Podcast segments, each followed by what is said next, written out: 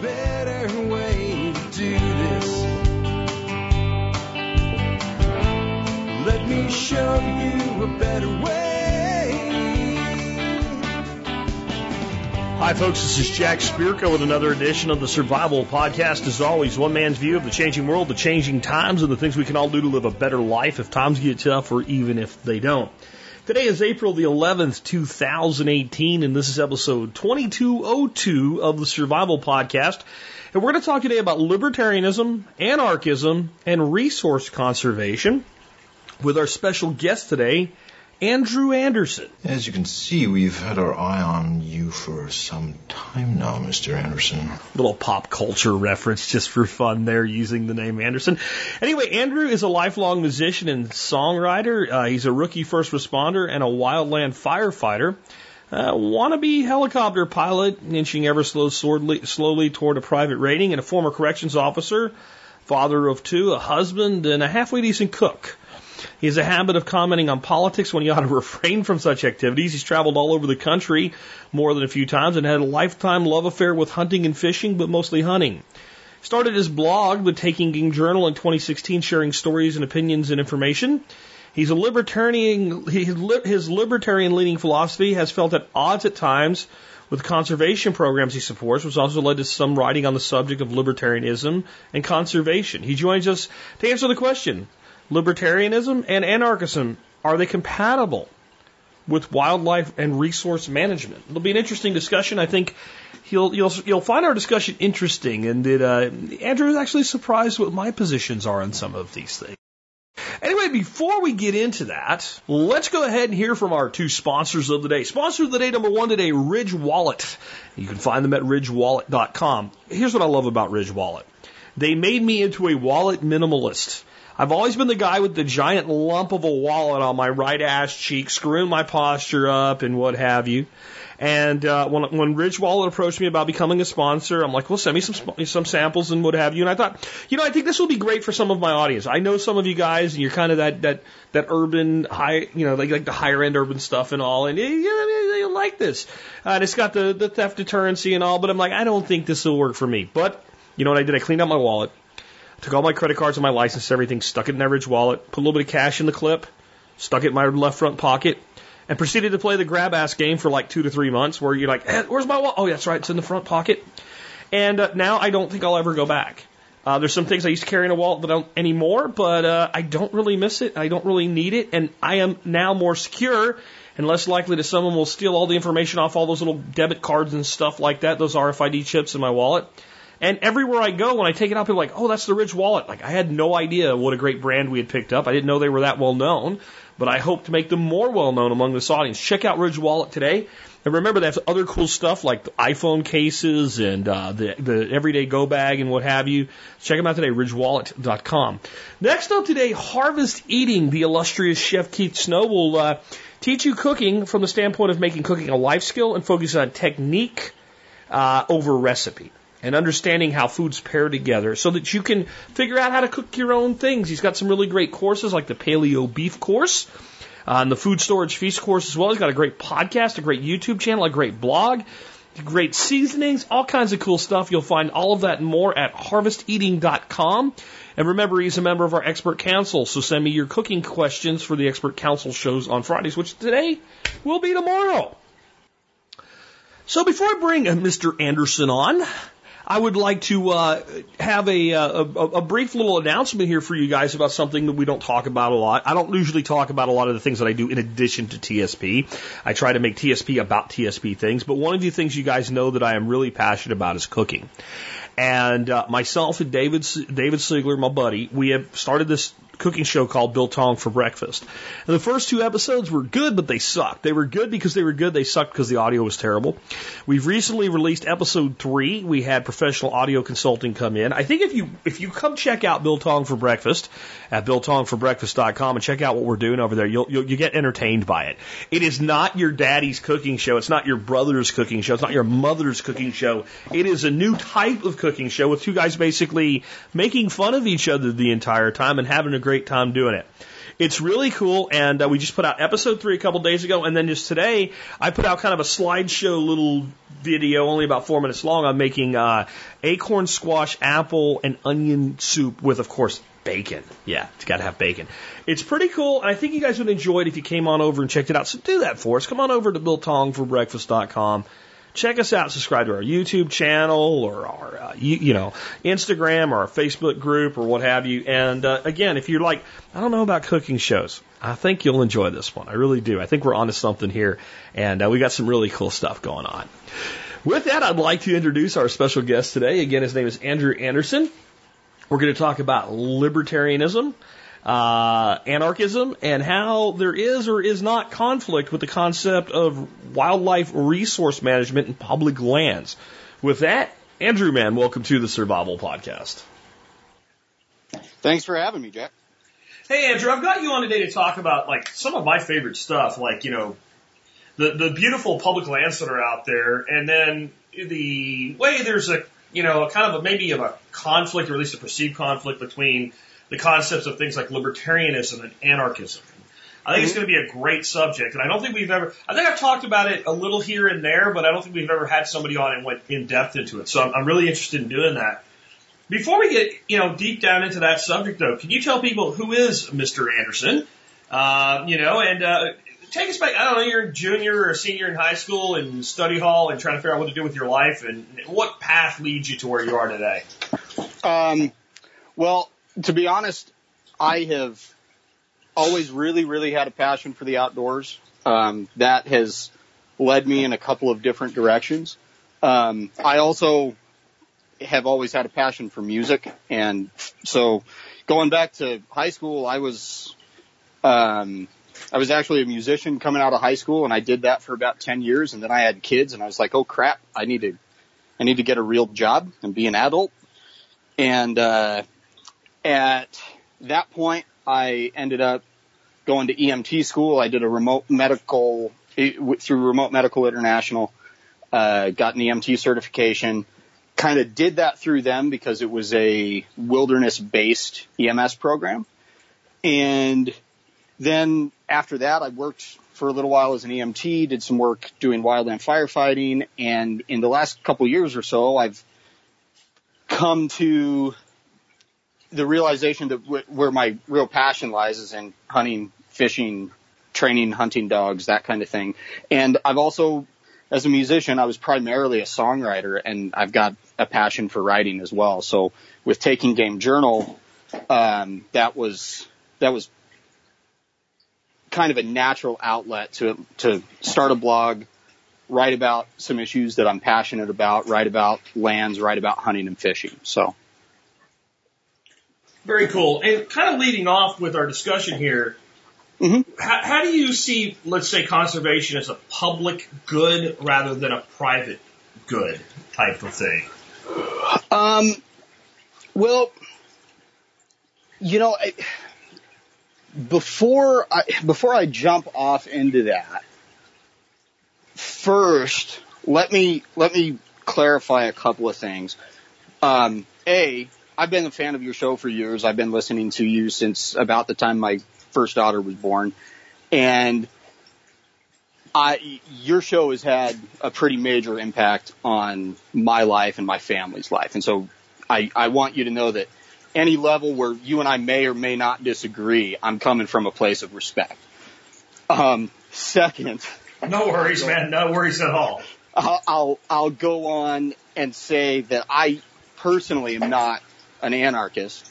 I consider myself to be a libertarian, but the anarchist philosophy is so, I, I just, I feel like there are some holes and almost every time I end up debating things like public lands or, or other public issues, I, I feel like we go down a lot of rabbit holes of possibilities and, and there aren't a lot of concrete solutions with how things could work in an anarchist society. And, and as a result of that, um, when you look at steps that we could take in a more anarchist or libertarian direction, steps that could be taken in that direction tend to get bogged down by, well, this isn't libertarian enough, or this isn't anarchist enough, or this isn't in the direction of freedom enough to have us be able to move forward at all. Does that make sense? Yeah, I see what you're saying. I mean, from my position, things like, you know, public lands, as long as they're actual public lands, not, oh, this is public land, but you can't go there. Actual Right. public access lands. Yep. If, if we're going to get to what I see as the eventual uh, destiny of, of, of humankind as a, a stateless society, then mm-hmm. we have to take a journey. And let's say that we were sitting in Jacksonville, Florida, and we wanted to get to Philadelphia, Pennsylvania. I don't know why the hell we'd want to go there, but let's say we did. right? So we're going to get our ass on 95 and we're going to start heading north. And we're going to go through Georgia and the Carolinas and a lot of other things before we get to Philadelphia. And we might even stay on 95 all the way up into New England and go to Canada, right? So we got to mm-hmm. take that journey. And so when I look at like trying to move toward a stateless society, if you gave me a button and said push this and dissolve the government tomorrow, I I know it will shock some people, but I wouldn't do it because wailing, gnashing of teeth, death, you know, uh, burning Right. streets. Like you can't take something this complex and just strip it immediately. It has to be Right. taken apart. So kind of at the very end of the journey, we can worry about like how do we figure out how to, to make a place like Yellowstone preserved without government. That's like the last of all the things government does, you know, hunting, fishing, recreation. That is the last place that I'm worried about. There's so many things between here and there. As a pragmatist, like we got to start on this other stuff first, and then Yeah. for me, you know, things like hunting licenses, fishing licenses, access fees, etc. We're already actually, to me, very close to a stateless society because we're already at a voluntary participation. So most of these things are funded by people that want to participate, paying for them. Some of that does come out of the general theft fund, but in general, things like game wardens to make sure the game is preserved that's paid for with a license that I go, you know what? I want to be part of this and I'll buy a license. And the truth is, if it was all private, I would probably one pay more and, and two still pay. So I'm not saying we can't actually get to where I want to be. I'm just saying I'm fine with taking the journey and the path and figuring out how to get there. And at each point along the way, I think we have to say, how do we do this without stealing? And if we're not genuinely stealing, let's put that in the back row. And then Right. we can start, because we know there's some stuff we're flat stealing for. You know, we build roads with two different types of funds. General theft funds and gas taxes. Well, gas tax is basically a usage fee. You don't use Yep. the road, you don't pay the gas. So I don't think we're that far apart. Yeah. No, it, and and I'm glad to hear you say that because I I was I was a little bit nervous coming on here. You stupid idiot! You know, no, Uh, that's not how you well, get things done, right? I I mean, you you get on social media and you have a debate with some people who are anarchists, and it's like we got to get rid of everything now and the hell with all of this. And and you know, there I'm not going to sit here and say that there aren't issues and problems with public lands and public land access or game management. There there have been successes and there have been failures, but overall I I agree with you that it's a it, it's almost a voluntary system. I mean, even just going back to the history of it, when these rules were put in place, they were suggested by groups like the Boone and Crockett Club. And the Boone and Crockett Club voluntarily limited themselves to taking larger animals Absolutely. and and that was a voluntary effort. Now, eventually, certain things became laws because of what those guys were doing, but they voluntarily limited themselves. Well, so that's absolutely, and I think a little aside there, you know, one of the most vilified groups of people in the world by the anti-hunters, the anti-gunners, the animal Mhm. rights people is the trophy hunter. It is impossible. Just want to say this because it just it's a, a thing that quirks me, man. It is impossible for trophy hunters to cause the extinction of the species because they voluntarily pass up multiple animals to take one, and if that means I don't take one this year, I don't take it. So the least impactful on animal populations are trophy hunters, so much so that some states are like, you go, you guys, you gotta, you gotta shoot some does, man. You really do. Right. And you got to shoot Yeah. some spikes if you want those, right? So like the trophy hunter is in lockstep with some sort of conservation. I think most hunters and most fishermen are. I mean, when I was And- a kid, we had a limit on trout in Pennsylvania, eight trout. You know, Mm-hmm. if it was 12, maybe I would have took 12. But no matter what, you would have seen me coming home with 80 trout. Right. That's just not, it's not responsible. No. And, you know, the, uh, I mean, kind of getting back to your original question, like, why is this a public good? The, and this is where I start to sound like less of a libertarian and more like a loon bat, but I, I'm going to try not to. Um, the truth is that we killed a lot of buffalo. And we almost drove that species to extinction. Okay. And that was as a result of some things that the free market was doing. That was a market hunt. That was the railroads. Um, and, and believe it or not, Native Americans participated in that a lot. Like, you know, people sit here and use phrases like, oh, well, we use every part of the buffalo. Well, they, not all of them did. No. And- no. But that and- is and that is a convoluted thing because it's not just that. So, you know, how did we get the railroads? Right. theft money from the government. What was Yep. what what there- was there enough market to drive the level of of of killing that was done to actually make it profitable if it was left to the free market? No. Why was it subsidized by government? Starve out the Native Americans. So that was Yep. Yep. if you want that one, that to me is fascism, right? That's a Sure. collusion between the state and, and the industry. Sure, sure. And, and, and I wouldn't necessarily argue against that, but regardless, we as a species Absolutely. ended up driving that. We did drive the extinction event for the passenger pigeon. That's gone, never coming back, right? That is And- gone, but okay, so now that's another one, right? So everybody's the hunters, the hunters. Mm-hmm. Sure. The reason these things were killed in, in the numbers they were more than anything else was farmers. Because there were so Yeah. damn many of them. The guy throw out, you know, corn and, and they were, well, they were stupid. I mean, if you look Mhm. at the general, the general bird, it's not much different than the mourning dove, and there's no shortage of those. No, But they no, were- there isn't. Dumb, and they, you know, they just stuck together in groups.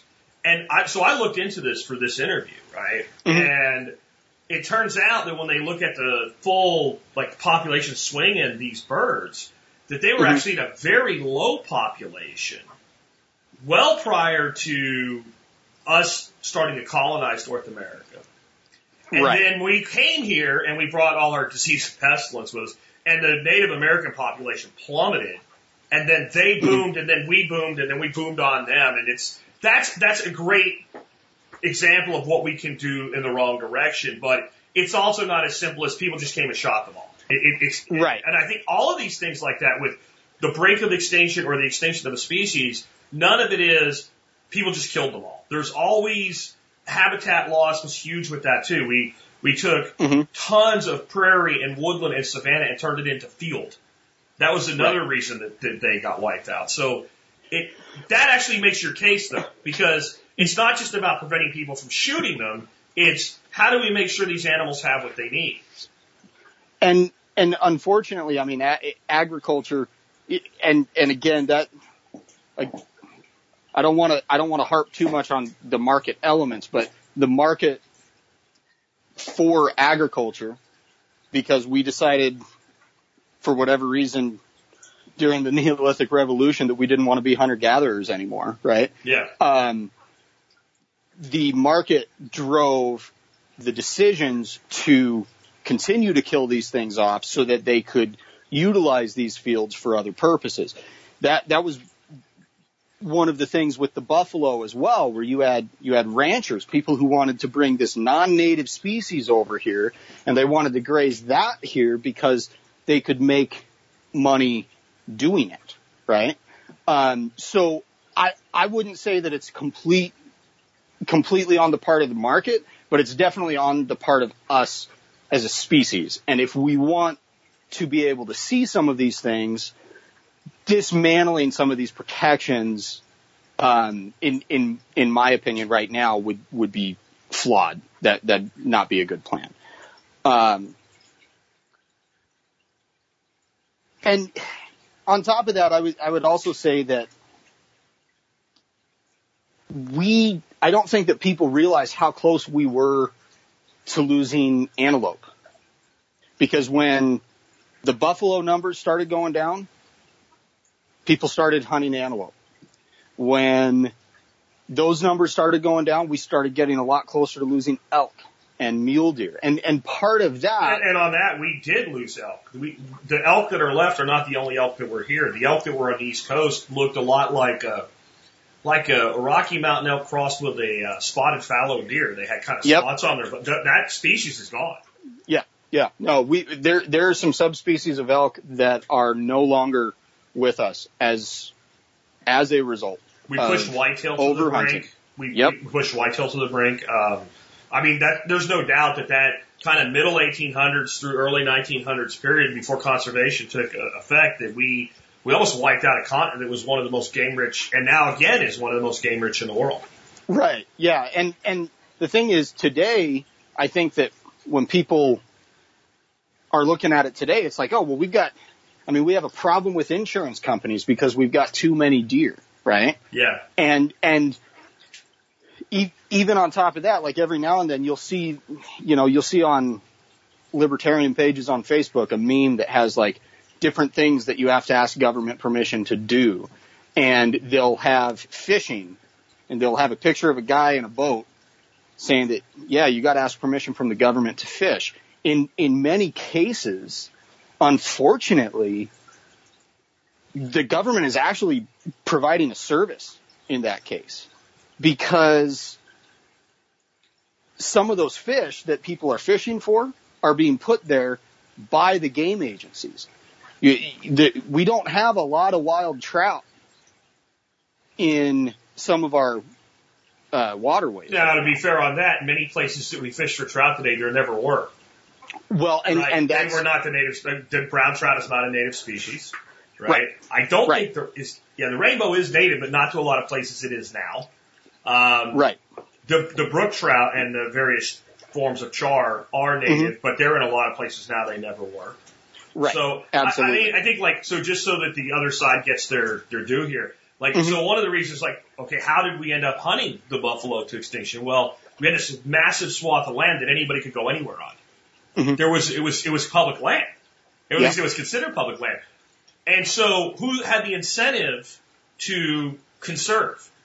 Well, no, we're all competing, and it's like here's a, a weird analogy, but when we first started doing our workshops, we just set everything out like a buffet.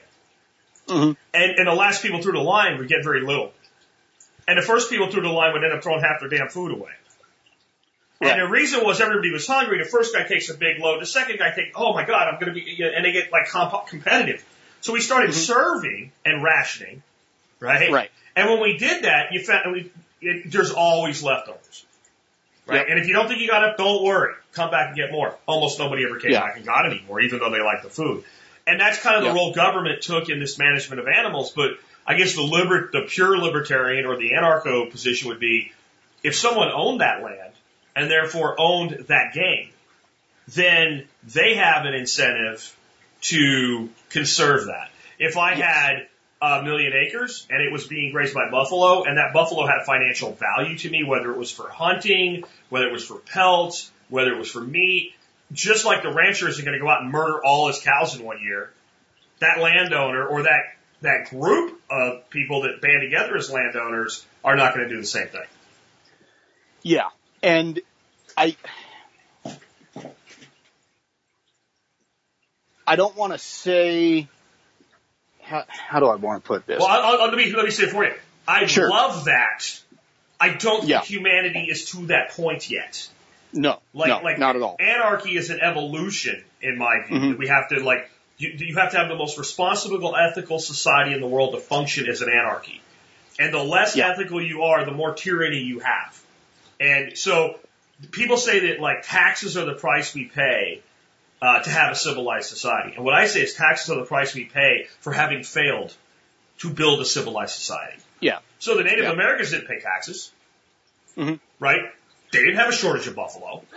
No. Right? They- you see what I'm they- saying, they- right? They did, yeah, no, absolutely. They did fight with each other over those buffalo quite a bit Sure. sometimes, though. Sure. And, um, but w- what I was going to say is that, like, in in that idea that that you're presenting, like, if if you could get to your long game, um, by taking that journey, you mentioned earlier the cost of the hunting would would probably go up significantly, right? You'd either you'd either have to own a large swath of property that had that was that you were managing for game animals, or you'd have to pay for access to one. or Um, you'd have to come up with some modern version of what in history has been called the commons. right. Right. And, and you have to figure out some way to do that in a more tribal, more voluntarist world. And let me, we, we can stop beating that up because we're not going to get Sure. there today. Yeah, And, and I, it's no. not a debate. Like I understand the complexity here. Yeah, Um, yeah, I'm a hunter myself, and I know when I lived in Pennsylvania, it was a hell of a lot easier to find a place to hunt than in Texas because we have a lot more privately owned lands here. Well, yeah, yeah. Texas has something like one percent of Yeah. your lands are public, and and I actually, it, I mentioned I was a musician for about ten years, and my wife and I actually lived in Austin for a couple of those, and um, I I didn't hunt, I didn't have the money, you know, I I was sitting there looking at it and it was like, well, yeah, I could afford the license and I could afford the tags and stuff, but I can't afford to pay for a hunting lease. And there was no public land near me to go. You, you mentioned Pennsylvania and, you know, part of what initially got me thinking about all of these things was about a year, year and a half, maybe two years ago, you did an episode where you were talking a lot about Pennsylvania and growing up there and, Yeah. and splitting your time between Pennsylvania and Florida. Um, and, you know, that episode, I'm, I'm 32 years old, but you're, when you were sitting there and talking about Pennsylvania, I'm sitting there, I'm like, gosh, that sounds a lot like how it was for me growing up here in Idaho.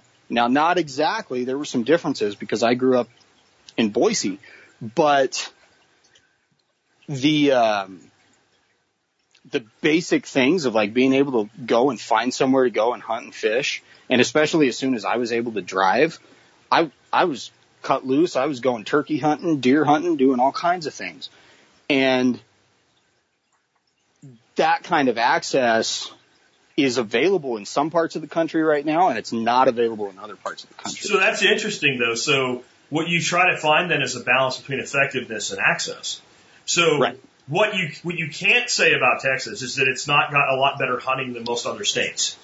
Sure. Right? The quality, the numbers, the opportunities, if you have the money. What it's lacking is the access. And some of these Right. other places have massive access, but not necessarily the greatest populations, uh, Mhm. quality of animal, things like that. I guess the exception would be probably pronghorn antelope in the West. I mean, it, when you have success rates for hunters in the 90 Well- percentiles, that's, you know, like, there's a, and that's a, that's a success story. If you want to go on a, a North American big game hunt for the best bang for your buck in a state that you're not a resident of, Mhm. like Wyoming, Montana, et cetera, public lands antelope, it's, if you Oh, can't, if you can't pull that off, I suggest you get some bread balls and go fish for bluegills, right? Cause that's, Right.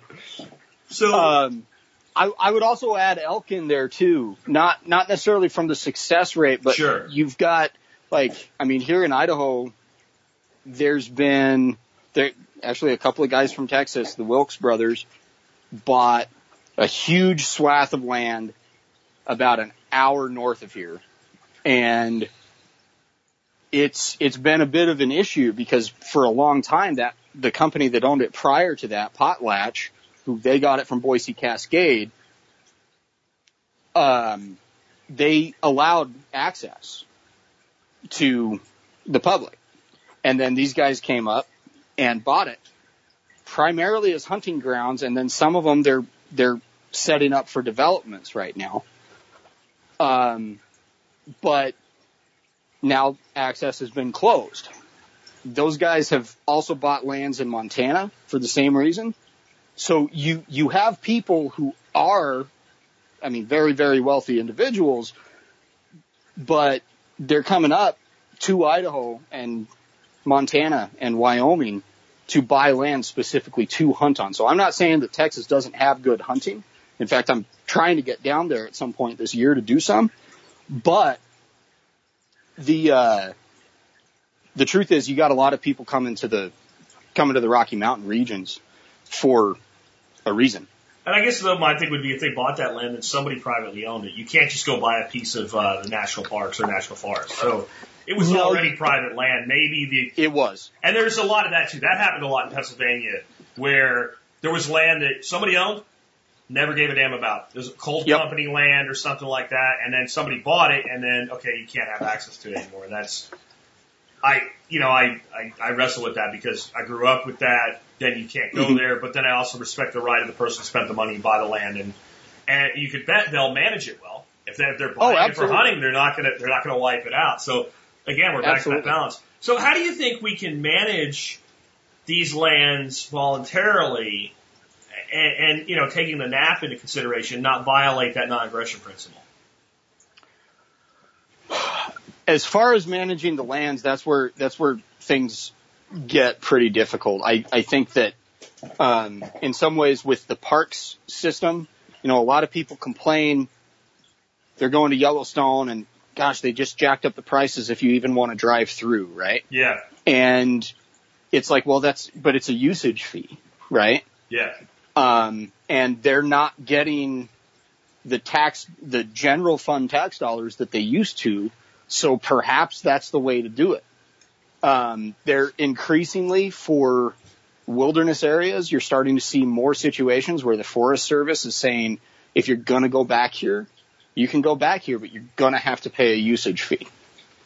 Um, but in places like in places like Idaho, it's a bit of a tough sell to say, hey, now instead of just going into the Payette National Forest, you have to pay a fee or have a specific sticker on your vehicle or whatever Mhm. so that you can go there every year, right? yeah. Um, but eh, to to me, if you were going to to try to get away from the general fund tax system, that would be the way to do it. My concern with that is that it wouldn't actually fund those lands or the management of those lands in the end. Um, you look at the Forest Service, and they've got, I mean, they're they're they were formed because of the big burn in the early 1900s, right? Their primary thing is fires. I mean, Right. they've they've got other missions, they've got other things, but their their primary job is putting out forest fires, and that gets expensive. Now, I, I mean, talking about successes and failures, that's also been somewhat of a failure because we, when we first started, we've been putting out fires for a hundred years. Well, and the, I mean, the other side of that is a big part of what causes those fires is dead timber, standing dead, down dead, and all of that material has value. Exactly. And, and the Forest Exactly. Services have decided that we leave it, leave it alone. Don't let anybody come in there. You know, like you can't get a permit to go in there and log out the stuff that needs to get taken out. Um, Right. and then the whole thing burns down, but it's natural. And so that's an example, like, to me, that is a, a, a perfect example of a failure Yeah. and, and I guess so. This is what this makes me think of. We went to North Carolina, Asheville area for vacation last year, and two days in a row we went to two different, I guess, park-like environments. One was an actual uh, park. It did have a usage fee, and you know there was these different things you could go look at, and there was a trail, and there were supposed to be signs that tell you to take different sides, but they didn't have any signs. The guys are trying to figure out what they can do about the signs, and I'm like, you know, you could write something and go stick it on a tree and, and, or you know make a, some signs. And, and you guys are all being paid to sit here. There's 4 or Mhm. five guys sitting around, and I, I swear to God, this happened. These two guys, they probably should have been sent home for the day, but they're on government salary, so why? Take two leaf blowers and and attach them to a golf cart and drive the golf cart down the paved path to blow the leaves off the path in the freaking woods. These are this is being paid for by usage fees and general funds. The next Yeah. day we went to like a botanical gardens that was completely privately owned, had Uh-huh. Hundreds of miles of trail. We Mhm. paid ten bucks a piece to get in. It was meticulously managed. It was beautiful. It was perfectly maintained. If you needed to ask somebody something, somebody that knew what the hell to do asked. And you know, where there were places like there's supposed to be a sign to say, like this trail's over here or this river's over here, there were actually signs there you could read. So when I when I looked at that, that was actually a pretty big case for private industries doing it better. Sure. You Yeah. know? Yeah. No, and and I wouldn't necessarily disagree. with- I I mean, the government has all kinds of failures. Um, like I said, the the fire thing, and and just because I spent a little bit of time as a wildland firefighter, um, that became pretty near to me. But I I'll, I'll be honest with you, some of the fires that we're putting out out way in backcountry, it's a waste of resources, and it's it's not actually that good for the environment to be going and putting some of those out. Um, we should be letting some things burn, and we Sure. should be logging as well. In Idaho, be, because ob- obviously it's a really big issue here. Um, the you see billboards where people are saying, if you don't want fires, we need to do logging, and the, and it's obviously, I mean, there's a political drive to that, right? Sure, sure. But when I look at it, the problem is that people are, and, and I mean, this is the problem with politics and debate and everything in general. Like, like you like to say sometimes, like you have to look at the totality of the situation, right? Yep. And the fact is, yeah, we should be doing more logging, but we also should be doing the prescribed burns. And there's, there's that balance there between if you go and clear cut an area, but you don't burn it, some of it, you're missing out on some of the ecological benefits that are there from those fires existing in the first place. Well, and Right. our, the native population used fire massively as a tool. Absolutely. And so when, and then they died, right? So when we got here, the, the, the settlers that came here from Europe had no idea why the ecosystem they were looking at, frankly, looked like a park. Yeah, the mm-hmm. squirrel could have got from the coast of the uh, the Atlantic to the Mississippi River without coming to the ground, but a mm-hmm. man could walk there. We're like, oh, mm-hmm. you've been in some forest thickets and all, you ain't going nowhere, right? Right. And you don't get rid Right. of all those because game needs that and what have you. But there were these big open swaths, and you don't have, you know, tr- traditionally that's not where your fires have their genesis. And fires that hit those tend to burn themselves out. So like, there's there's a Yep. balance there. And it, would- again, this makes me think of like, so we were in, uh, uh, gee, uh, Rocky Mountain National Park. What's the town up there uh, in Colorado? Uh, Estes Oh. Park. Yeah. Estes Park, right? So we're in Estes Park and we go on this Jeep tour and we go around the backside into the park and there's probably 500 acres of dead, standing pine. And they tell us that the beetles killed it. Okay, it's beautiful wood. It's all dead. Why don't you Yeah. cut that down and sell it and use Right. it to fund the restoration of this area? It's all dead. And since it's Right. standing and since, you know, p- pines grow close, it's massively shaded. It's on the Mhm. north side of a slope anyway. Nothing will grow there as long as those pines are there because you're not Yep. going to get enough light in. So since nothing will grow there, and I tell my wife this and she's rolling her eyes. I'm like, there's going to be a time they're going to get a massive rain event here. This Mhm. is going to be mud flow right into the town. Oh, you think you know everything. It was one year later. It was one year later. They got flooding and the mud flowed right through the streets of Estes Park. Yep. And it's like, who could have ever saw this coming? Well, I don't know, a Right. redneck from Texas, right? Right. Like, so that's a perfect example of like, that doesn't even have to come out of public management or government control for that to happen. Right. It just has to be a better decision. But then I'm back to, and again, I don't want to wholesale get rid of public management. I don't, not yet. And Mhm. I'll be dead before it's time, to be Right. very clear. But that's an example, I guarantee you, if a private landowner had that piece of land, they would have got a consultant in there that would have been smarter than the redneck from Texas who would have said, you know what, this makes beautiful flooring, it's dead anyway, let's sell it off and restore this piece of land.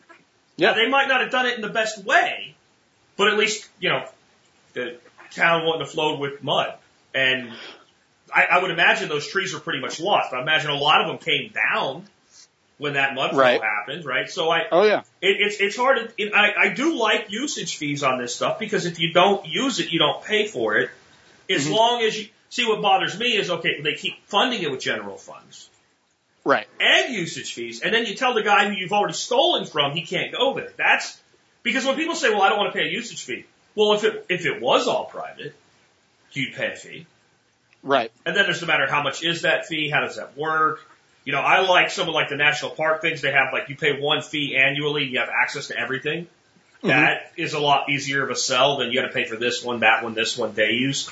But we have a Mhm. place down the road here. It's um, a couple thousand acres.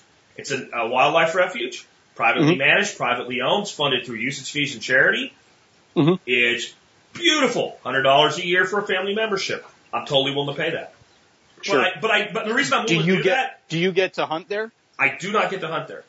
Okay. I can fish there. I do not get to hunt there. It is uh, not a place that they open hunting to. Uh, I have talked to people that are part like docents and stuff there, and they say if the population of deer ever gets to the point where they're a problem, they'll do a draw permit and you know like a lottery. And if you are a, a an annual member, you get first crack at the lottery. If they ever, but they're, right now they just don't have the population that they think that it Sure. makes sense for management. But you Yeah, can fish yeah. there, you can put boats in there, and it's, I mean, the main attraction there is there's something like 130 miles of trail. Yeah. And, you know, No, and that's outstanding. and, and that's great. for hundred bucks for a family, yeah, that's great. And a day usage fees, uh, like, I think it's, uh, 10 bucks a person, which Mm-hmm. that's kind of high, but that's how they sell you on the, you know, the annual family membership. Right. Yeah. So it can You know- work. I just think there's a balance right now between the two. Yeah, yeah, there's a there's an organization right now um, that has been purchasing every piece of land that they can get in basically like right smack dab in the middle of Montana, called the American Prairie Reserve, and yeah, hunters initially when the, when these people started buying these lands, hunters were a little bit skeptical of them because they have they have some specific regulations if you're going to hunt on this property. But the whole their whole idea and their whole goal is restoring the prairie system. And I I'm I haven't been there yet. I'm actually going to be taking a trip to South Dakota here in a few weeks to pick up a dog. And on my way back, I'm gonna take a little tent camping detour through this area and check it out. Um, and what I like about it is, yeah, it's a private organization. This isn't run by the government. This isn't. It's it's it's a private organization that's doing that. So, um, so it, it's it's not that there aren't places or people out there forming groups that are doing good things, but I would like like you were saying earlier, I wouldn't want to see what we currently have in terms of public lands disappear tomorrow. And unfortunately, there I mean there are some people in Congress, there the Raul Labrador who now he's running for governor in Idaho. He recently presented a bill that would turn the lands over to the states, but then it would be managed by the governor and county commissioners instead of by the federal government. Because I think that is a big problem that people don't realize about some of the western states. Yeah, there's all this public land, but it's all managed by the federal government. Right. and, And- the and states that- don't have control of it. And what people always say is, well, if you give it to the states, then they'll sell it. Yep. Which I think is kind of asinine, actually. I mean, um, you know, who's more accountable to the people of a state? The state government or the federal government? Especially, let's say Idaho, right? Okay, so Right. you- how much do you think Donald Trump, Barack Obama, George Bush, et cetera, gives a shit about Idaho? Not much. It- It's never going to swing an election, right? I don't care. Right. You know, and you Yeah. got you got a couple Yeah. senators and a few reps, and but and and they care, but what are they compared to the total? But the governor and the state legislature, like, if you want to fire a state rep, you just get out 15 pissed off people and start knocking on doors, and that guy's toast. Yeah. Right? So you get sure. their attention, right? I mean, you Mhm. really can. So I think the state management is one step closer to my, what I want. So there, there are a couple. I, I, I wouldn't necessarily disagree, but it would have to be done with some specific things in mind because you, you mentioned you, you already mentioned the selling element, and Mhm. On the on the one hand, I see what you're saying. However, states don't have a good track record of holding on to their public lands, and a lot of the state public lands in Idaho end up getting turned into parks, and then they say you can't hunt here because it's a park, Yeah. right? Yeah. So there, there, there are some there are some issues with that. The other thing, and you know, because a, a lot of people have brought up the notion like we need to give control of these lands back to the people in these states. This, the people in those states never had control of those lands. In the constitutions of your western states, every single one of them renounced claim to the federally managed lands at the time of signing into statehood. Now, that doesn't mean that that couldn't be changed. There are ways to change that. But the point is that Idaho, and, and this is kind of getting back to your, I mean, we're, we're going in all sorts of directions here and I, I, I apologize about that, but kind of getting back to your question about, um, whether or not we can manage this through something like usage fees versus violating the NAP. Mm-hmm. The concern is Idaho, we don't, we don't have the population. We don't have the tax base, frankly, let alone even, I mean, it, those usage fees would be huge if we were going to take over management of the fires. Right? And, and that's, that's where Unless you stop putting out fires you shouldn't put out. Yep. Unless you started selling off the, the, the logs that should be logged out as part of an overall state management program. And then Mhm. that would do a lot to fund it. It's like, whenever I hear a problem, I'm just like, you know, like, how much management does a big giant piece of woods really need? And, Mhm. and fire is like the one thing you can bring up. Yeah, you know, because they, like when they had the government shut down and they shut down the public parks, you're using more manpower to shut it down than you used to run it. Let's Oh, yeah. be honest. Right? This is bullshit, right? So, like Mhm. that that that is a self, you know, self solution problem to me. I mean, there is enough timber that can be sustainably managed. In fact, I think it would actually improve the overall ecosystem. You can't go clear cutting mountainsides. That's that's obvious, but Right. I wouldn't think the people of Idaho would want that to happen. No, I I don't think that they would either.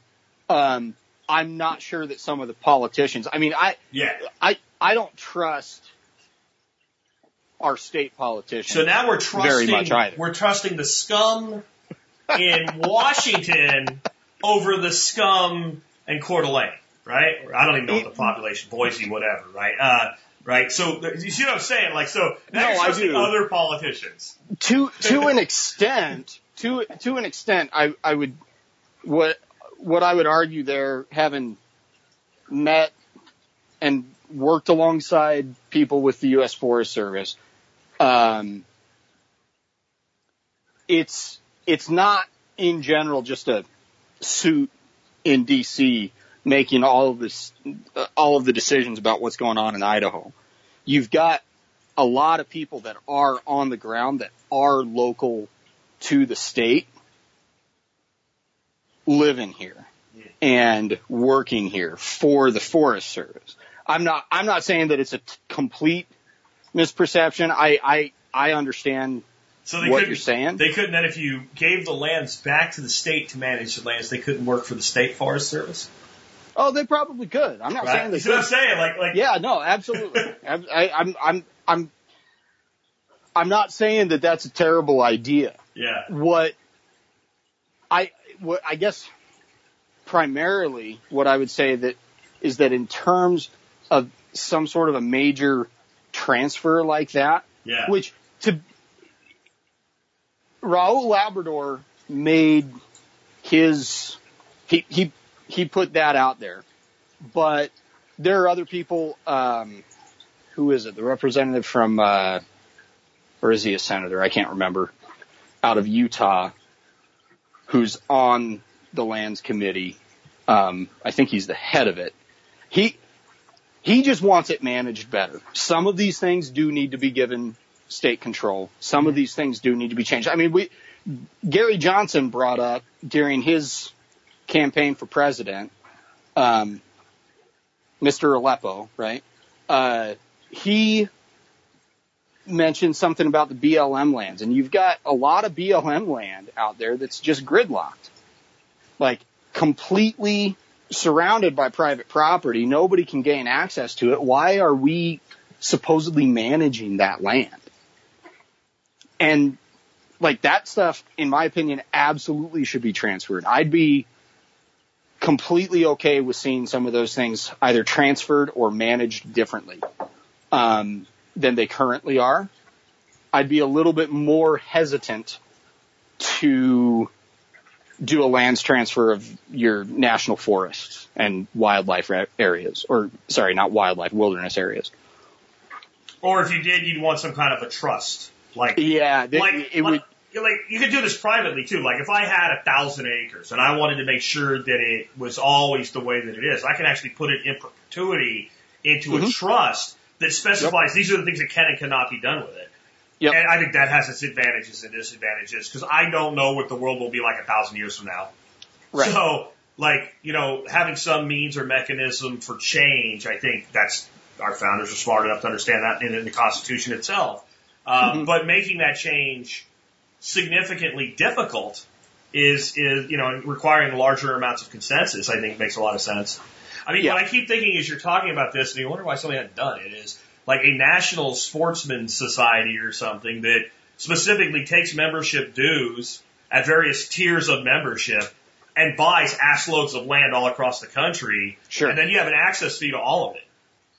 Right? Well, you know, I mean, that, that would be interesting too, you know. Um, of course, they to an extent, to an extent, that's kind of, I mean, that's not what the American Prairie Reserve's goal is. Yeah. But to an extent, that's what they've done. Now, uh, some of their, some of their hunting regulations, for example, I'm not a huge fan of. It's like you can only bow hunt and they're only, the only rifle hunt that's available at all is to youth hunters Yeah. and they get like 10 days for rifle hunting and the rest of it's bow hunt. So there's some stuff that I'm like, eh, I don't really like that, but there are other elements of it that I'm like, God, that's great. And, but what you have is you have groups like the Rocky Mountain Elk Foundation who they will go and they, a large percentage of the money that they raise goes directly to buying lands, but then they turn over the management to the Forest Service. Mm.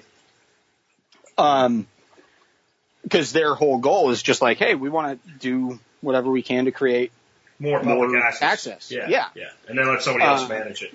It's interesting because I think there are a lot of things like that, but it'd be, you know, what I was getting to though is okay. So when I went to uh, Missouri and hunted deer two years ago, I had to pay two hundred and fifty dollars for a non-resident license. Mhm. So it, it so they, you know, let's say I had a, a a piece of land up in Missouri that I had access to through this national society that was being privately managed, privately run. They're doing all their own thing on it. That's where you start to get into this, you know, okay, then what am I giving the state of Missouri $250 for? Right. Right? And so that, that's, that's another point where, you know, I guess it's a reduction in federalism to it. Actually, it's, it's an example of federalism because Sure. the states that are inexpensive for the non-hunter would be more attractive to that type of land management service because they know full well that they're more likely to bring hunters in or, you know, it's not just got to be hunting, obviously. I mean, when I look at land that I, I gain access to because it's public, national, whatever, um, you know, maybe 5% of the time I'm on that land is for hunting. Because it's Right. a seasonal thing, you don't, you know, you don't, uh, limits. Think, is a huge thing as well, and that's, you know, that's an example of a state like Texas where we don't have very good access for, for hunters, except for waterfowl. You want to hunt public land for waterfowl in Texas, it's easy. Um, Sure. but you want to fish? Oh my God. I mean, you, everywhere you look, there's a place that you can fish with good fishing. So it, it's, Well- it's give and take, I guess. And and there there are some. I mean, years ago, I don't know if it's still the same here, but we, we used to have family out in Indiana, and years ago, I did a couple of road trips out there with my grandparents and my aunt and uncle, and we uh, we did a lot of fishing out there. And the beautiful part about it was if you were on private land, you didn't have to have the fishing license. Hmm. Um, I'm totally for that. I completely agree with that.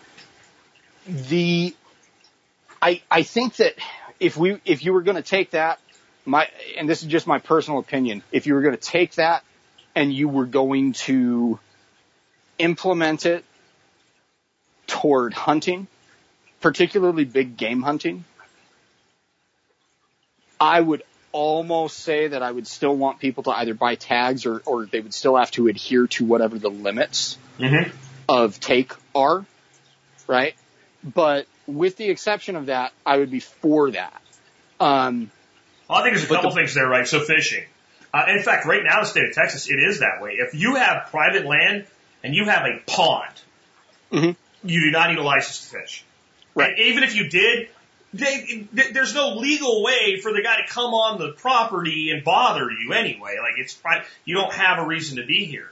If, Is that- are- if, it's, if, are- it's a, if it's moving water, if it's a navigable waterway, right. well then it's a pub. It doesn't matter if it runs straight through the middle of your land. It's the Brazos River. Mhm. Then it's a public waterway, so even the landowner needs a license to fish it. Yep. So game can move on and off your land. On the other side of this, we have places down in South Texas, like 25,000 acres, high Mhm. fenced.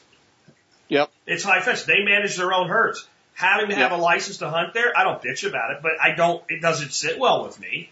That Sure. landowner is paying a fortune to maintain that fence so they can Right. manage their deer herd, which has no impact on the Texas deer herd as a whole. Right. And frankly, they do a lot better than the state at managing. However, you know, because there are fees, they do have a state biologist that gives them a lot of information that they use to manage their herd. So it, it all, you know, but that role could be fulfilled by a private entity. I guarantee you they could afford somebody better, but they use what they have because that's the way the system is. Well, and and some of those, so some of the places like the, some of the hunting ranches that are not, um, see, see, and you'll you'll love this, but but game wardens, for whatever reason, have been able traditionally to violate the Fourth Amendment in ways that I it blows my mind, but it's it's true. The, well, Um, we stop before that, there's some Sure. truth to it, but most of what people say about it is absolutely mythical bullshit. Like the game warden without a warrant could come in and open your freezer and check it for deer meat. That's that. And I- anybody says it's true, I defy you to show me it happening. I defy I've you. heard I've heard stories of it happening, and in Idaho, it, very clearly in the regulations when talking about like possession limits for ducks and geese, Mm-hmm. And and, with waterfowl, I I think it's more of a big deal with waterfowl than it is with um, big game, Mhm. but it, that's because they're federally managed, right? Because they're migratory. Yep. Um, the thing that they say is you, you're not supposed to have, even if it's packaged, processed, and in your freezer, you are not supposed to have more than 14 ducks. That's fine. But Right. To physically enter your property, Mhm. open your freezer and count them requires a warrant like any other law enforcement officer. And you can And say you've heard of it, but I heard one time that a guy had a dog that could sing. right? Sure. It's bullshit Sure. because if it was true, if it was true, you would, especially today, like in 1985, this myth could survive. In Mhm. 2018, how fast do you think pictures embellished with a SWAT team that was never there would be mm-hmm. all over Facebook, Twitter, Tumblr, etc. of this this Fourth Amendment violation? Because Sure, this sure. does not happen. This is a lie. Now, coming onto your land. Well, that's different because now all I need is probable cause. That's a very low burden of proof. right? So the fact that I heard the discharge of weapons during a hunting season could be construed as probable cause to enter your property Right. to check if you were hunting under proper laws because the law does apply. That's probable Exactly. cause. If I had a report from your neighbor that you were bringing 47 ducks out of your truck, then I could call that probable cause. But in that case, most people would, sit, because it's so easy to get a warrant, simply get a warrant Sure. using that testimony as grounds to get a warrant. We had a situation one time I picked up a roadkill. One of my mm-hmm. nosy neighbors assumed we poached a deer. Mhm. You know, and the, and the warden walked right down into our basement, and I'm standing there with two bloody deer deer quarters in my hands, Yeah. literally caught red-handed. Yeah. But he had probable cause. Right. If he had just showed up and walked in there, I'm sorry, you do not have probable cause. Yeah. No, and and the main reason that I was bringing that up is that it, at least in terms of hunting, my understanding is that in a lot of states, even if it's private ground, game wardens are able to go onto that ground to check for hunting licenses. And but I I get your point about They, probable they, they can. They absolutely, Yeah. there's no doubt about that. But they must have a reason. They must have at least the belief that hunting is occurring, right? Right. They can't just go, I wonder if somebody's hunting here and go, Well, and go wandering onto private land. It doesn't work that way. And frankly, in South Texas, you, no matter what hat you're wearing, you go wandering on a private ground without some level of introduction, you might get your ass shot. I Right. mean, Yeah. and people do understand. And I know out west, there's plenty of places like that too. Oh, for sure, for sure. Um, anyway, I can't honestly, I can't remember where Uh, we were going with that. But let's Uh, let's look at like so one of the things I think people have a big problem with, even minarchist libertarians, is if you collect taxes, fees, usage fees, whatever for something, Mhm. and it's it's that th- this is for X, like you know the Red Cross saying we're collecting for Haiti.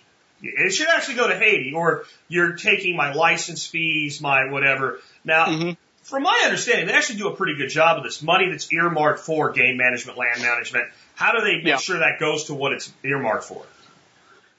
so there are there are some laws in place that if if that money is used from that pool for any other reason, so like for the federal government let me take a couple of steps back here. The federal government, years ago, going back to the originating Boone and Crockett days and everything, they passed the, I believe it's the Pittman Robertson Act. That is an excise fee on things like firearms, hunting equipment, backpacks, anything that could be construed as hunting equipment. You've got to, you pay a little bit of extra money for those items and that goes into this fund. All of the state agencies out there know that they will get their piece of that money if and only if the money that they are collecting in license fees and tag fees and usage fees, all of that money has to be spent on those things. Otherwise the federal government won't give that excess tax to the states. Um, now, again, I mean, th- like this is one of the things, and you see a lot of hunters bring this up all the time, where people will sit here and and like anti-hunters will come in and they'll say something along the lines of, you know, you're you're destroying all of this beautiful wildlife and you're killing these animals and it's and it's awful and whatever their opinion is. Um, the truth is that hunters have paid for the wildlife programs and the management programs for those wildlife to be recovered in the first place. So, and, and aside from some organizations, like most of your wildlife management programs throughout the nation, with very few exceptions, are funded exclusively through hunting and fishing licenses. Um, I completely agree. Because it's So- a fact. That's a, that's Yeah. not a debatable thing. That's a fact. Right. And so it it's kind of one of those things like going into that excess tax, like I can absolutely see somebody being like, why in the hell do I have to pay this extra money when I want to just go buy a nine millimeter for concealed carry or whatever? Um, to an extent, I can understand that question and that argument, but it is still like nobody is putting a gun to your head and telling you that you have to buy that gun. Right? Like, so is it a violation of the NAP? Yeah. Maybe. It, it, A little? It, it is, but less so, right? Because you're interfering Exactly. with commerce between individuals, but yet I do have a choice, and I have I have choices to not pay that fee. I can go buy from a private seller. And, and, and Right. on top of that, if you want to go hunting and fishing and you're just like, no, the hell with it, the hell with the government programs, the hell with the money that means that the elk are there in the first place or that means that these steelhead are in this river for me to fish. You can, I mean, you can risk going out. Like no, nobody is saying that you have, like nobody is actually putting a gun to your head and telling you you have to go fishing, right? Or that you have to buy that license. Even a game warden, if you don't have that license, he's he's going to write you a ticket. And if you're a dick about it, and and you start mouthing off, and you take it into a direction where, like, in general, you're just going to get written a ticket. That's probably going to be more than the cost of the fishing license in the first place, but I digress. Yeah. I, I understand what you're trying to say, and, and to a degree it makes sense. I mean, in the end, like, okay, now you you're saying, well, you don't have to, but if you don't, a man with a gun will make you, right? I mean, so you're, you're Right. still back to there. But again, I think that if you, this is one thing that anarchists have to realize: if you get your way, someone's going to fill that role, right? You're Right. going to have, like, okay, let's go back to Native Americans. Right, you said they, Yep. they would fight over things, and there was some territorial fights, and all- and that was always during times of scarcity right? During Mm-hmm. time of abundance, there's no, but like even with it, let's say a tribe had control of an area, and Mm-hmm. they didn't have to eat a, a, a hunter didn't get a license, right? But Right. if somebody was out there, like some some loon just started arrowing the hell out of buffalo and leaving them lay, do you think nobody would have done anything? Right. It's where you, you have the, the you, get, you get one warning and then you just kind of go off a cliff. Right. Yeah. So it's not like it's not like there's no use of force for the agreed upon better good in an anarchy. I mean, if you look at like I think that's part of the thing people don't know how to define anarchy. If you look at tribalism in North America, it was very much an anarchy. Right. Right? You didn't have to stay. You didn't have papers. If you wanted to leave, fine, but now you're leaving our protection, you're leaving our lands, but you're free to do so. No one would go after you and make you come back. You either have to go out into the Netherlands where no one is taking care of anything or find another group that will have you. But it was Mhm. very much like, that's why, you know, I think it was Custer. It was either Custer or one of our other generals that said, there never have there lived a people so free as these Right. because Yeah. that was literally what there was no no coercion to make somebody stay anywhere. Right. and it it overall worked pretty well because and what the reason it worked and the reason that we destroy things today is we've created artificial abundance. So we don't get if we take that away we depend on that. We don't understand that i think as a, as a species anymore because No, we we are don't. divorced from that. That's why you go to the store and you get a you know I get a bundle of cilantro and you take it to the little 16 year old girl and she has Yep. to figure out what it is Yeah. like you work here. You have one job. Bring shit up at the register. How long? I saw you here three weeks ago, so I know you're not brand new. I, you don't know what cilantro is? No. Right. Right? Yeah. I mean, you may not know Well- the code, but I expect you to. That's a carrot. Right? Yeah, mean, That's a carrot. Uh, you, you understand? You're like, those are beans. The green beans. And- they can tell if and- they're green. Uh, asparagus. It's just, it's just, it's asparagus. It, it grows in the ground. Yeah. Yeah. You know? Right. So I mean, that's Well- what I'm saying. Like, I think in some ways you're right because we're not ready for this.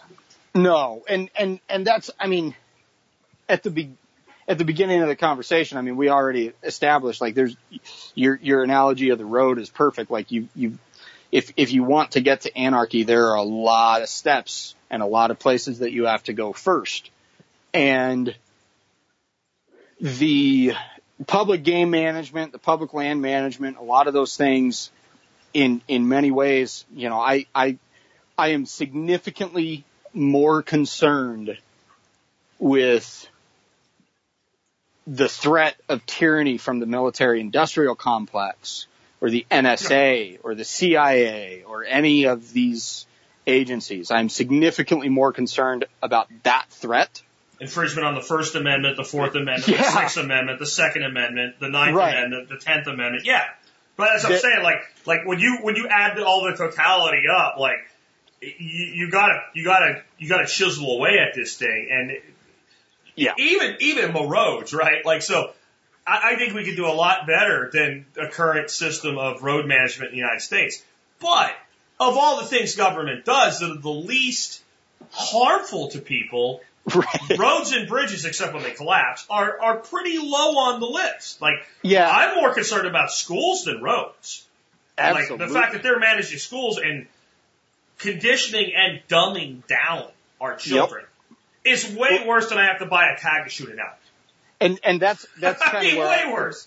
Absolutely, and that's kind of where I was going to go next. Is is that we today, right now, and and in part because of the education system, we are so dumbed down that even you even like mention the idea of anarchy, or or even or you even mention the idea of libertarianism, and it's like to some people, it's like you've gone off of some sort of an actual deep end.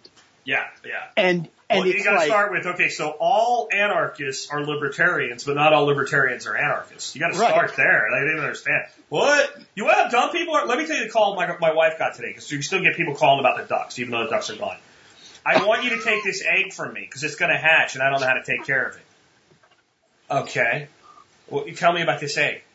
She got the egg. I don't know where the hell she got it. She wrapped it in a moist towel, and she's had it in the oven on warm for ten days.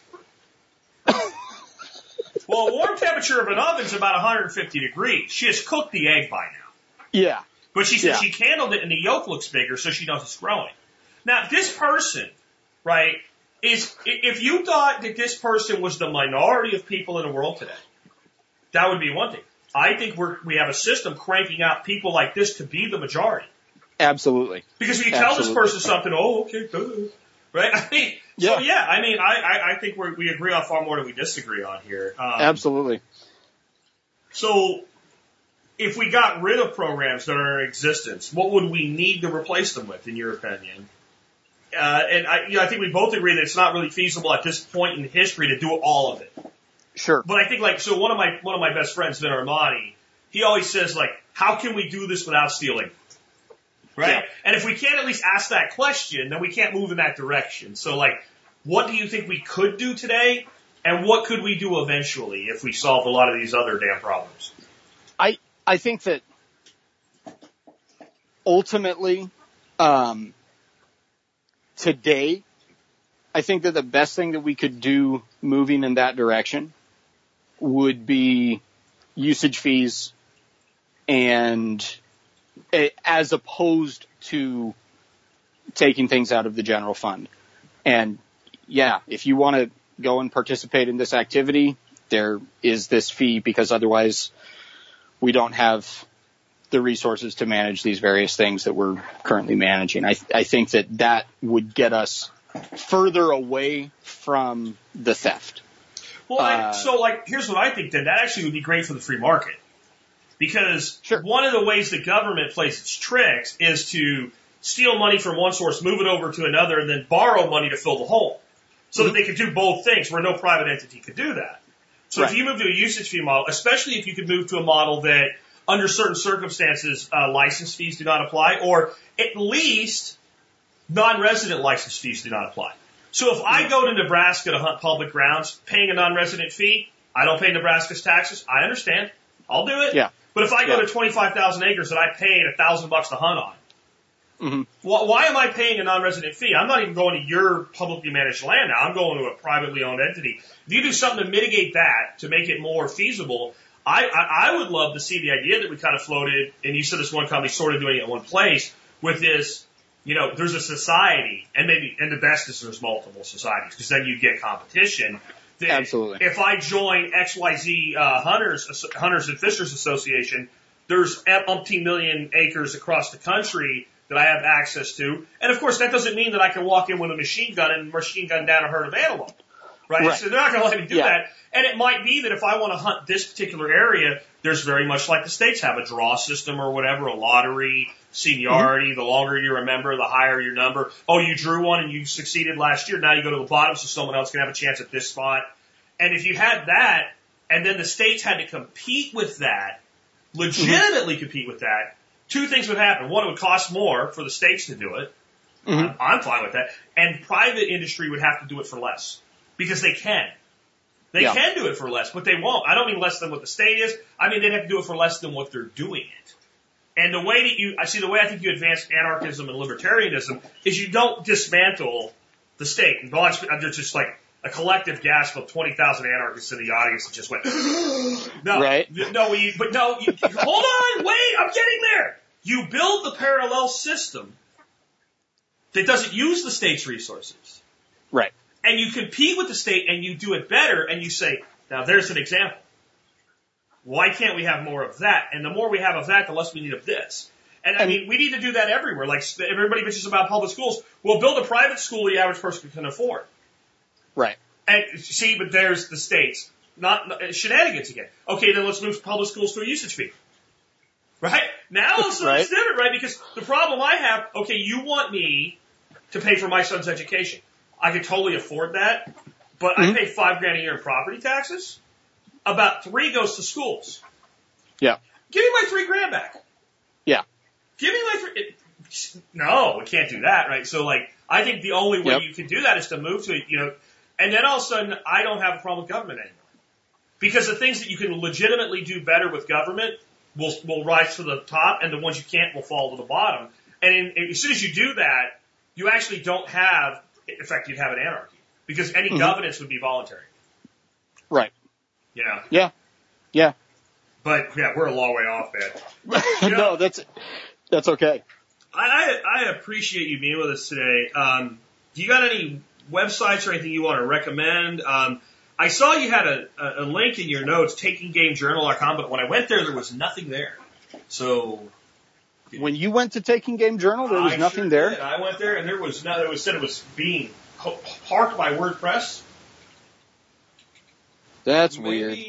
Cause Hold on, Gosh. I know what you did. Taking Game Journals there, sort of. takinggamejournal.com. Yeah, that's there. Oh, but you gave me a secondary link. But I guess it's your personal one. Taking game. Oh, you messed that up. Oh, yeah. You know what happened? Uh, That one, that was the original one that I bought Okay. through WordPress. Okay. And then WordPress actually didn't notify me when it was coming up for expiration. And I ended up losing that. So I've just been sticking with. Taking Game Journal because that's the name of it anyway. okay. Cool. Um, What's that all about then? Now, now that I'm actually seeing it. Yeah. So, um, Taking Game Journal is, like I said earlier, it's, it's a blog, uh, primarily devoted to talking about hunting and fishing and those kinds of things. I'm also getting ready to, like I mentioned dog training. I've got, um, a couple of working dogs that I do a lot of duck and goose hunting with, a little bit of upland game. And I'm actually going to be starting here in the very near future breeding those and, and selling some of those dogs as well. Um, and yeah, then other, other websites, uh, the, the only other thing I would say is, uh, just Andrew Anderson at bandcamp, at bandcamp.com. So Andrew Anderson dot bandcamp. Okay. Um, that was my music page. Everything that I did over there is free um, because I'm not really doing it anymore. Um, but I still release some stuff from time to time, and we'll have some other things going on over there as well. Um, and you know, the only, the only other thing that I, I would, if I could leave you and, and your listeners with one thought, because I was thinking about this earlier today. Last week I was out, um, actually week before last I was out fishing with a good buddy of mine doing a little bit of fly fishing on the Payette River, not very far from where I live. And I was thinking about this interview coming up and the phrase that popped into my head that I, th- I think that libertarians and, and li- liberty minded folks will, w- would probably keep with them is a quote from a guy named Aldo Leopold who wrote a book called Sand County Almanac and he was pretty instrumental in a lot of the, the early conservation efforts in the early 1900s. And, uh, he said, what avail are 40 freedoms without a blank spot on the map? And I think that, you know, without some of these places that are on, because that, you know, one of my biggest fears with us as a species, like the politics and everything aside, I don't want to see Idaho turn into California. Whether it's privately managed in a way that we have access for or publicly managed, I, I don't want to see everything turn into condos, you know? And I, I love wild places and I think that a lot of people, a lot of people in the libertarian community love wild places and love going and doing things in the outdoors. And, uh, without places to do that, it's, we're going to lose education. Um, I think that's why you have so many people today, like you mentioned, who, you know, they couldn't tell you whether or not it's cilantro. There, there are so many things that we are just not in touch with. Oh yeah, I, said to Dorothy, I said, I wonder what it would be like if we just went out on the streets of Fort Worth and looked for people. The first question is, are you under 25? Right? And yes. Okay. Here, here, and hand them a giant. Don't tell them what it is. They probably mostly would know, but a big old Idaho potato. Just here. Yeah. Tell me three ways to cook that. Right? And don't just say French fries. Like you got to tell me how to make a French fry. So you don't have to give me a long recipe. Just like well, you can cut it up in pieces and throw it in oil to make French fries. You can peel it and boil it and mash it to make mashed potatoes, or you can shred it up and fry it to make uh, you know hash browns. Like Right. how many people would like? I don't know. I don't Yeah. know what to do with this. So you would starve with with a main uh, mainstream source of carbohydrate in your hand. That's what you're Right. telling me. You, you could, couldn't work out how to cook a potato or a chicken or whatever. And so Yeah. yeah, I, I mean I agree. I think some of the things I would say is like so number one California, it's not private industry that screwed up California. Oh no, no, right? it's not. It's government, so the state Yeah. cannot be trusted.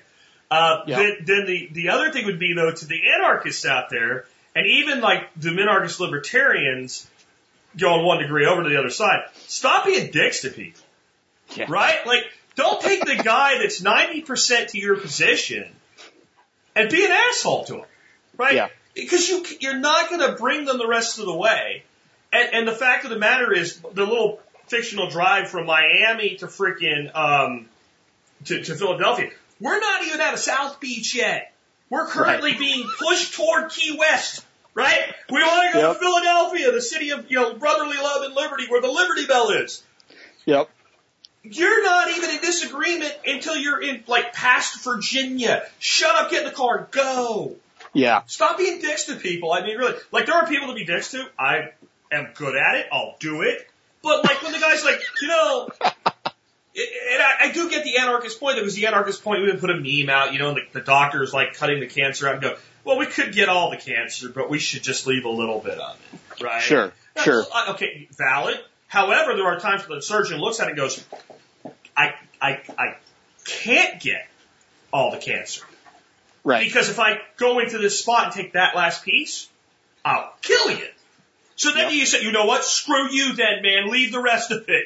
Right? So like, Yep. you gotta find the common sense, you know, places that we cross over with each other or you're not going anywhere. We're, we're heading for freaking Cuba if we're not careful.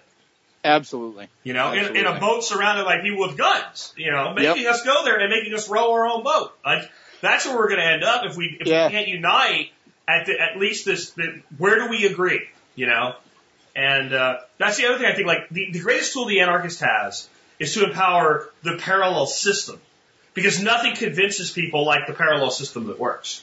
Sure. Right, you know, and so anyway, man, Yeah. I appreciate you I'm- being with us. People should check out your site. Check out now that I I see there's two different URLs there, and then your your music site on Bandcamp. I actually listened to a bit of your music; it was pretty cool, and Cool. uh, so people should check that out. And, and, and thanks for being with us today, man.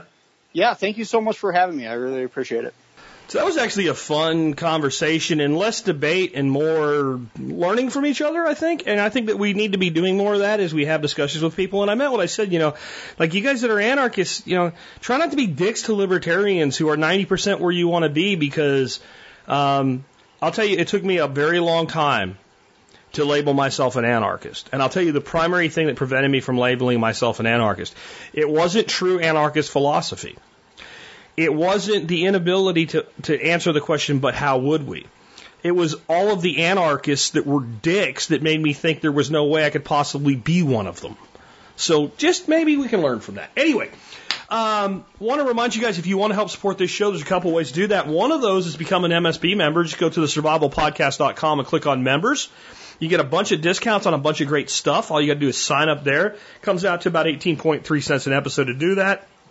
Most people that are members tell me by using the discounts, they make money on their membership every year. So that's what I tried to put together. Uh, next, the other way you can help us is by doing your online shopping at tspaz.com. If you want to help us, man, just go to tspaz.com. Do your online shopping there. Check out all the reviews that I've done there. And remember, if it's there and I've reviewed it and I've recommended it, I own it and I've used it for some time before I've recommended it. That's how I do things, guys. I do not recommend products to enrich myself. I recommend products because they have already enriched my life, and I know they'll do, they'll be well suited to you if it's what you're looking for and what you need. And you can always support us anytime you shop online just by going to tspaz.com first. T-S-P-A-Z dot com first. All right. So that brings us to our song of the day, and the song of the day today is a song that I guarantee you you've heard this song. And I guarantee you probably have heard more than one version of this song. But when I say the title of the song, you may think of the wrong song. Because I did. Even though this is Gender Bender Week and it was supposed to be originally by a woman and then covered later by a man or a male vocalist group, um, when I when I when I heard the name of the song, I only want to be with you. I thought, well, wait, did somebody do that before Hootie and the Blowfish? And was Hootie and the Blowfish the people that covered that song, or did they do it? Then somebody else did it. Then another. Ma- what, what's going on here? And of course, the song I'm thinking of, I'll play a little bit of it, is this.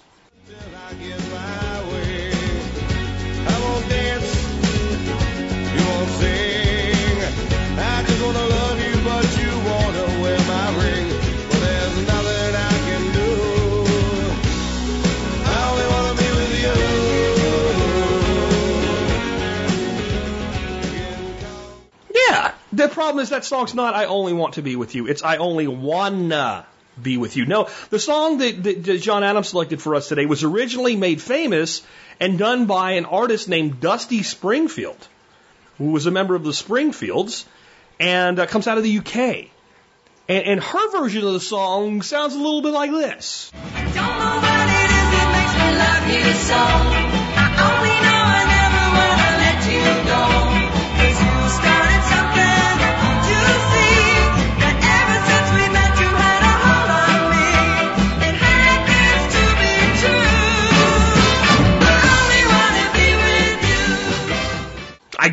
Told you you've heard this song, either it or a covered. It's actually been covered a lot. Um, back in the 80s, uh, Samantha Fox covered this song. If you're an 80s kid, you probably know who Samantha Fox is. But, you know, the Bay City Rollers did a version of this song in the 70s. Uh, and it's been covered by other artists. You can take a look at songfacts.com, look it up. But uh, it was really interesting to me that this song was also covered by Volbeat. And I gotta say, I'm not a huge fan of this version. And I'll tell you why. It's not Volbeat, it's not the new arrangements where it's it's the it's the balance. Maybe you'll like it. I don't know. Um, I don't hate it. I just like my problem is I think the music is too loud compared to the vocals for that to, to work out. But you tell me what you think of it. Volbeat singing I Only Want to Be With You.